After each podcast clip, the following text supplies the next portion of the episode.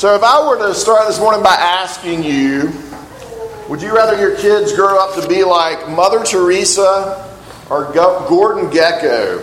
What would you say? Now, some of you, first of all, would say, well, who is, who is Gordon Gekko? Uh, he's a character from a very old film called Wall Street.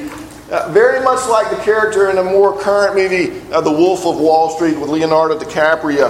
Uh, in the original Wall Street movie, Gordon Gekko is known for his speech Greed is good. Uh, his speech to shareholders went this way The point is, ladies and gentlemen, that greed, for lack of a better word, is good. Greed is right. Greed works. Greed clarifies, cuts through, and captures the essence of the evolutionary spirit. Greed in all its forms greed for life, for money, for love, for knowledge has marked the upward surge of mankind. And greed, you mark my words, will not only save Teldar paper, but that other manufacturing corporation called the United States of America. Thank you very much.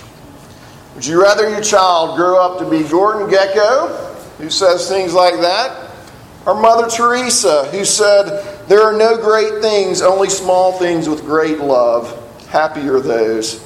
Or I found the paradox that if I love until it hurts, there is no hurt but only more love. Or every time you smile at someone, it is an action of love, a gift to that person, a beautiful thing. So, would you rather your child grow up to be Gordon Gekko or more, our mother Teresa? Now, we all would probably say right now, we're in church, we would all say, well, of course, Mother Teresa, that sounds much better. But in our hearts, we're probably saying, well, Mother Teresa, as long as they don't move away and live in a slum, as long as they don't get too far away from home, as long as, well, maybe as long as they find a spouse, as long as they have a better standard of living than Mother Teresa did, as long as they're safe. So, so maybe in our hearts we would say, well, I would like them to have Mother Teresa's character as long as they had Gordon Gekko's wealth and security and status. We, we know what we should want, right? Because we're at church. And we're like, well, I should want that. But we also know in our hearts what we really want for our children and for ourselves as well. So, what we're going to talk about this morning is what we do want, what we should want, and how we become people who want what we should want.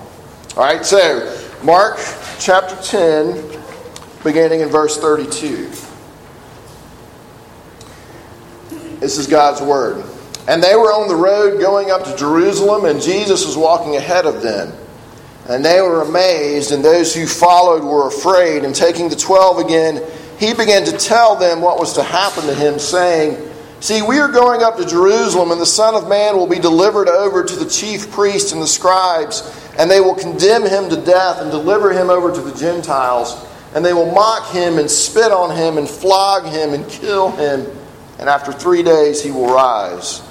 And James and John, the sons of Zebedee, came up to him and said to him, Teacher, we want you to do for us whatever we ask of you. And he said to them, What do you want me to do for you? And they said to him, Grant to us one at your right, excuse us, grant us to sit, one at your right hand and one at your left in your glory. Jesus said to them, you do not know what you are asking. Are you able to drink the cup that I drink? Or to be baptized with the baptism with which I am baptized? And they said to him, We are able. And Jesus said to them, The cup that I drink, you will drink, and with the baptism with which I am baptized, you will be baptized. But to sit at my right hand or at my left is not mine to grant, but it is for those for whom it has been prepared. And when the ten heard it, they began to be indignant at James and John. And Jesus called them to him and said to them, You know that those who are considered rulers of the Gentiles lord it over them, and their great ones exercise authority over them. But it shall not be so among you. But whoever would be great among you must be your servant, and whoever would be first among you must be slave of all. For even the Son of Man came not to be served, but to serve and to give his life as a ransom for many. Let's pray with me. Uh, Father, thank you for this text that we have uh, before us this morning. I pray that you would help me to handle it uh, carefully and clearly. I pray that you would make the truth of the gospel plain to us. I pray that you give us hearts uh, to believe the gospel. And we pray it in Jesus' name. Amen. So, what we do want, what we should want, and how do we want what we should? Where do we find the power to want what we should want? So, first of all, what we do want. Verse 35 James and John come up to Jesus and they say, Teacher, we want you to do for us whatever we ask of you. You know, it's pretty bold, kind of asking Jesus to, to hand you a sign a blank check for you. And Jesus says, Well, what do you want me to do for you? And they say, We want to sit at your right and left hand in glory. Now, the disciples are expecting that Jesus is bringing in this coming promised messianic age, the time of God's rule, the time of God's kingdom, the time when the, when the Romans will finally be overthrown. And they know that Jesus is going to have the position of highest honor in the kingdom. And so what they're asking is they get to have the second and third positions of honor in the kingdom. They're, they're, they're jockeying for position in the incoming administration. Uh, Jesus will go on to say to them in verse 42 Look, you're basically doing what the Gentiles do in seeking positions of power so that you can lord it over other people. You're, you're, you're looking for authority, you're looking for greatness, you're looking for status. You're looking for status. And you know, those are things that, that we look for too. Those are things that our hearts long for too. It doesn't look the same for all of us.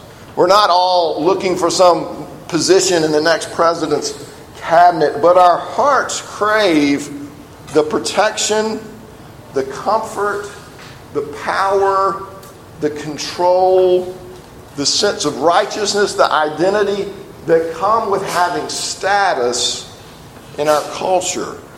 Uh, we want to use status as a way to insulate ourselves from the hardships of life in a broken world.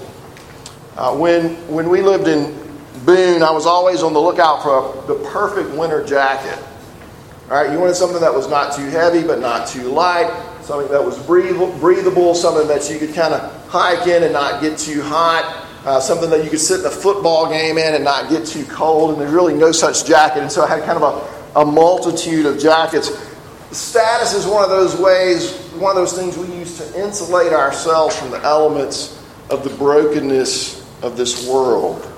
It's one of the, the ways we try to, to give ourselves an identity, give ourselves a sense of worth. If I can achieve this, then I'll have value. Then I'll matter. Now, let me, let me paint the picture a little differently. Uh, I think we often find ourselves wanting to, to climb to the top of the mountain, trying to get away from kind of the, the scramble for resources beneath us, to get away from the scrum, the rugby scrum beneath us.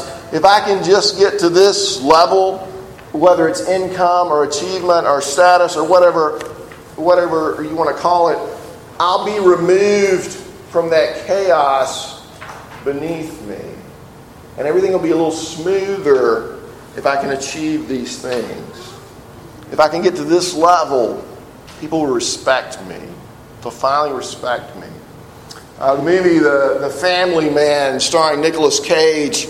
Nicolas Cage is trying to convince his wife that they need to leave their small town and move to, to New York City so he can take this great new job making twice, twice the amount of money he's currently making. And she's, she's resisting. She doesn't want to go. And so uh, th- this is what he says to her. He says, I'll be making twice as much money. We can put Annie and Josh in private schools. And his wife says, She already has a great school. He says, I'm talking about the best schools in the country.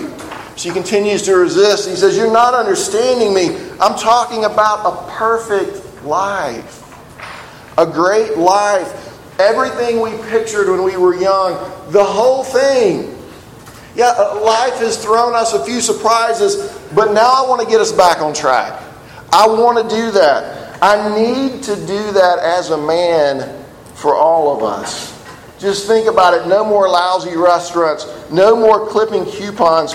No more shoveling snow. And she says, Well, just buy a snowblower. Uh, but uh, don't you see, he finally says, don't you see, I'm talking about us finally having a life that other people envy. That other people envy. See, it's more, status is about more than just comfort and ease. It's about having that sense of righteousness, having that identity, having a life that other people envy. So we, we put this goal in front of us, uh, this, this mountain to climb, as it were, this, this perfect life to grab hold of. Uh, it, it doesn't look the same for all of us. What, what does that look like for you? What's the, what's the perfect life that you're trying to grab hold of? What are you, what are you striving after? What are you trying to get to? And, and what do you think it's going to do for you once you get there? What do you think that's going to change fundamentally about your life? Uh, if we, we have this goal, if we struggle to get there, if we feel like we're not doing well, we beat ourselves up. Uh, if other people get in our way, we, we quarrel and we fight with them, which may be uh, one of the reasons the other disciples are actually so upset with James and John because their hearts are really set on the same sort of thing. We, we burn the candle at both ends. We neglect people we love trying to reach our dream because we're convinced ourselves if I can just reach this, then everything's going to be okay. If we fail in climbing the mountain because it is going to do everything for us. It crushes us. Uh, Margaux Isaksen, I don't know if I'm pronouncing her name right or not, she's a pentathlete, uh, competed in the Olympics. Uh, in, in the London Olympics in 2012, she finished fourth. So just outside of, of the medals. And she said, I just remember thinking, wow, if I had run a second faster or got one extra fencing touch, that I would have won a medal, and I just came home and felt so defeated and so sad. And so she, she signed up to compete again for 2016 Olympics. She had a stress fracture in her leg. She had surgery five weeks before the Olympics. And she competed anyway.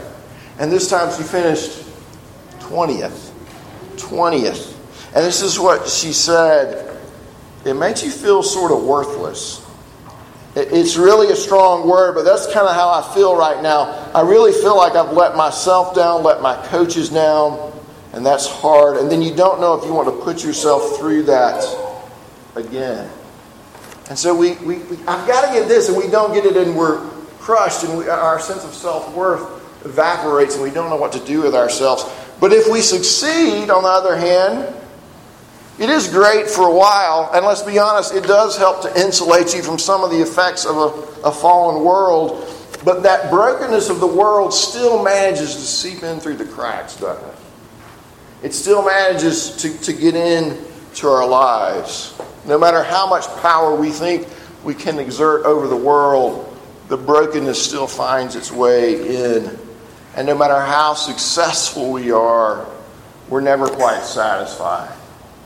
Uh, after the 2012 Olympic Games, Michael Phelps uh, couldn't figure out what to do with the rest of his life. Uh, he was so miserable, he was, he was contemplating taking his own life, even. And his coach said to him, You have all the money that anybody your age could ever want or need. You have a profound influence in the world. You have free time. And you're the most miserable person I know. You're the most miserable person I know. What's, what's up with that? We think that that status, that greatness, that glory, that if we get that, we're getting this medicine, this elixir that's going to make everything all right. When the Bible says that what we really need is the exact opposite of what we think that we need. Which brings us to our second point uh, what we should want. There's what we do want, and then there's what we should want. The kingdom that Jesus brings, as I think we've said before, is this upside down kingdom. Uh, he says things like, it's better to give than to receive. He says, if you save your life, you'll lose your life. If you lose your life, you'll save your life. Here in Mark 10, he pushes back against James and John and says, You guys don't really know what you're asking. Can you drink the cup I'm about to drink? Can you be baptized with the baptism I'm about to be baptized with? Now, what's Jesus talking about there? In the Old Testament, the cup usually symbolized something to be given to you by God. It could be a cup of blessing, but more frequently it was a cup of wrath and condemnation was what the cup pictured. So what Jesus is talking about here is Jesus is saying, I'm going to the cross to drink the cup of God's wrath and judgment, to be baptized, to come under uh, his wrath, the waters of God's judgment, as it were. And so he asked them, Can you undergo that baptism? Can you drink that cup? Can you follow me to that? And they say, Yeah, we, we can do that. We can do that. And Jesus says, You will do that. You will do that. And I think what he's saying here is that you too will experience suffering because the Savior that you so earnestly want to follow is a suffering Savior. He's a suffering Savior. I can't grant your request to sit at my left and right hand, pattern of my life is intended to be a pattern for your life. The pattern for my life is intended to set the pattern for your life, and that's a cross shaped life. Uh, look at verse 42 again. Excuse me, verse 43. But it shall not be so among you. Whoever would be great among you must be your servant, and whoever would be first among you must be slave of all. For even the Son of Man came not to be served, but to serve, and to give his life as a ransom for many. See, we're trying so hard to, to climb that mountain, to get away from the hardships and the difficulties of this life. And here comes Jesus along calling us back down the mountain to enter into the hardships and the difficulties of this life. We're trying to get up there to protect ourselves and to insulate ourselves and to find comfort. And Jesus calls us back down to risk and to give freely and to serve. Uh, Ann Voskamp's a, a, Christian author. He recently wrote a book called uh, The Broken Way. I was reading an article about her recently. Every morning she draws black crosses on her wrist to remind her that Jesus came to deal with the world's brokenness by taking it on himself. Uh, she writes that her book is about one broken woman touching the intimate communion of the cross and finding in that cross the form and shape of her life cruciform. She says, he goes on to say that brokenness is not a barrier to life, but rather the pathway to abundant life. It's very counterintuitive. Uh, Ann lives on a farm in Canada. Uh, she's, her husband's a farmer. She's got seven, seven children. And so she hasn't moved off to the mission field.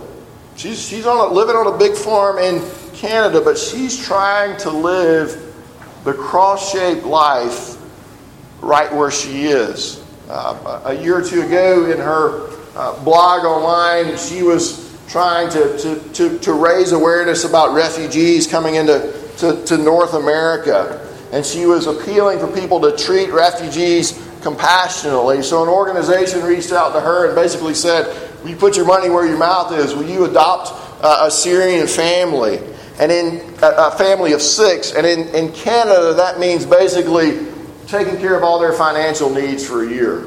So will you sign up to pay their rent and help them look for work and pay for schooling and learning English and, and all of that stuff? And so her fi- family signed up to do that. 2015, she took a trip to Baghdad to see the, the work that a group called Preemptive Love was doing amongst uh, victims of ISIS. And so, after she saw what she saw there, she raised through her blog, she raised $20,000 for heart surgery for two teenagers there. And then she went on uh, to raise a million dollars in one month to help displaced Muslim women start their own businesses and keep their children in school. Uh, she and her husband just adopted a child from Beijing who has uh, birth defects, heart defects that are incurable. Uh, she writes, You must surrender to breaking that must happen if you want any of your own brokenness to heal. She's really interesting. She's not some huge personality. Like I said, she's not like off on the mission field. She calls herself an extreme introvert whose idea of a good time is to curl up on the couch and read Jonathan Edwards.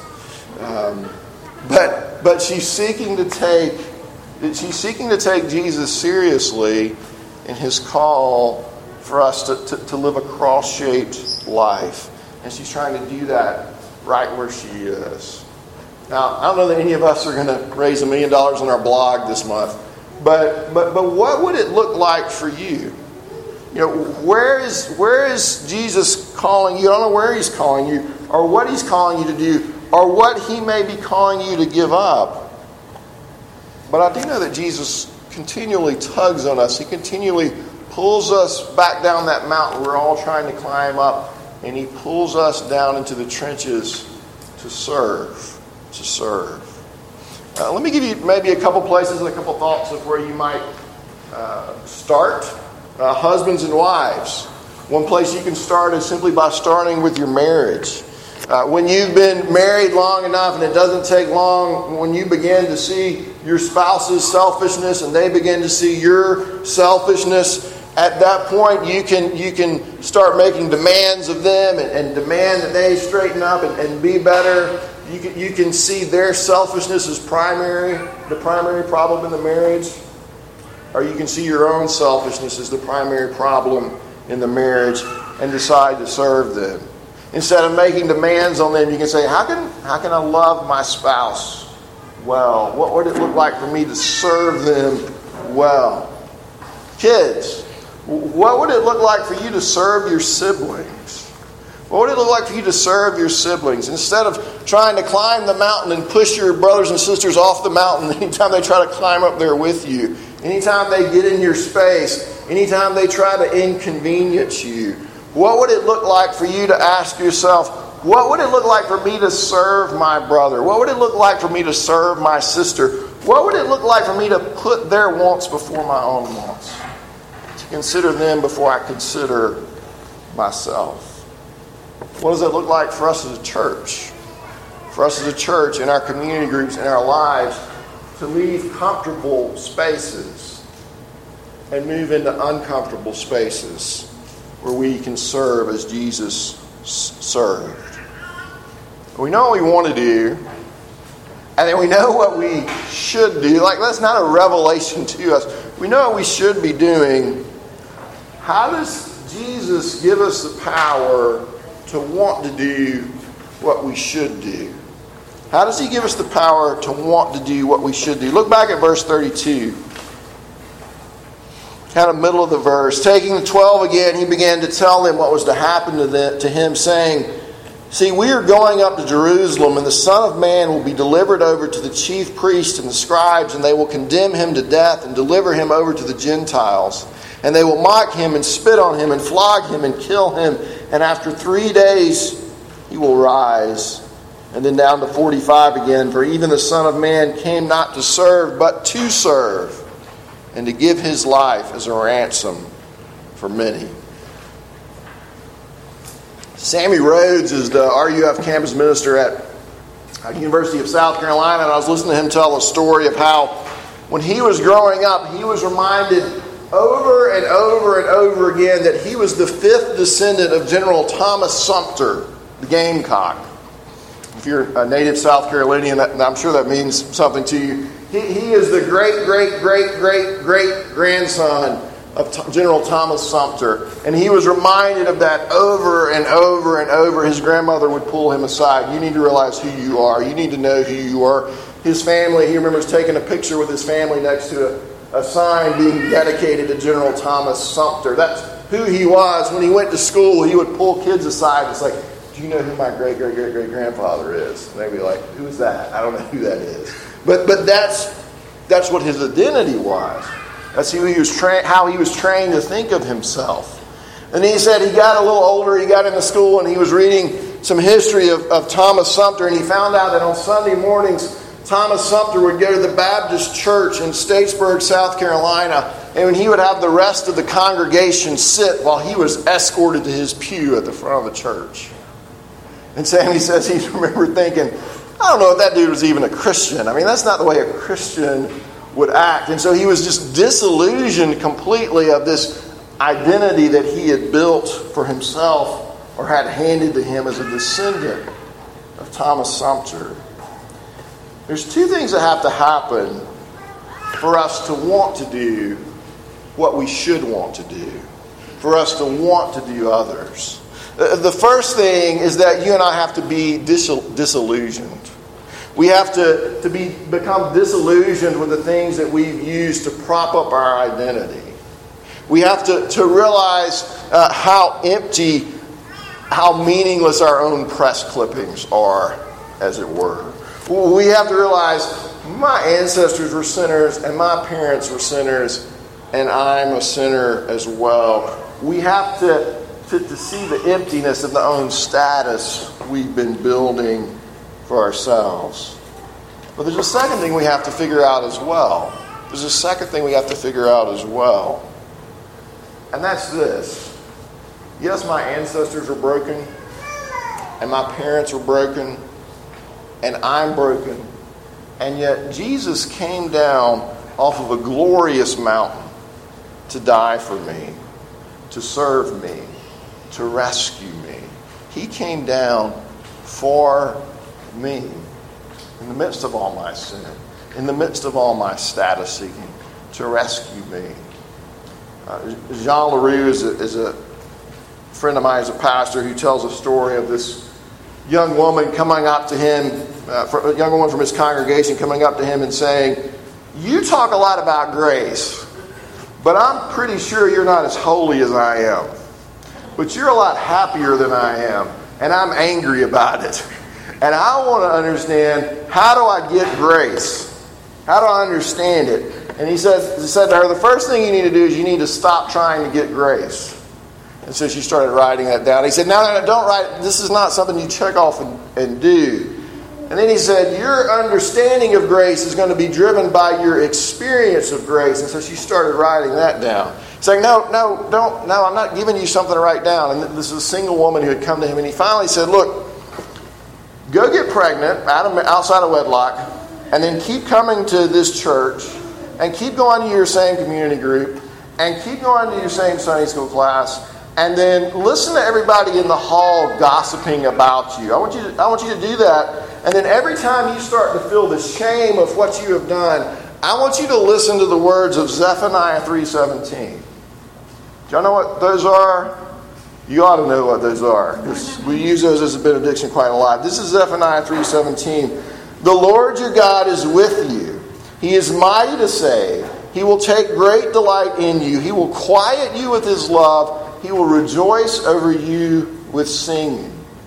I want you to go to that verse every time you feel the shame of what you've done.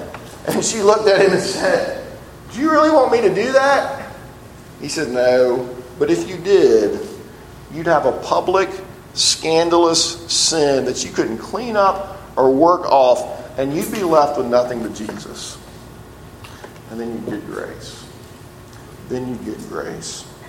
When, when you and I see our own sin in such a way that we're left with nothing but Jesus, when we see that because Jesus loved us, that's why he was condemned to death and mocked and spit upon and flogged and killed. When we see that, when we see that He takes great delight in us, He takes great delight in you, and that's why He came to serve you.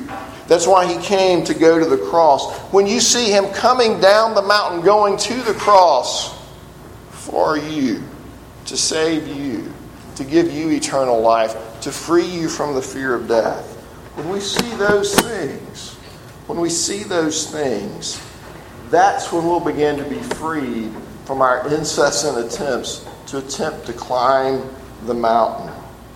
And we'll come down the mountain in response to Jesus' love and begin to live cross shaped lives ourselves. We pray for us.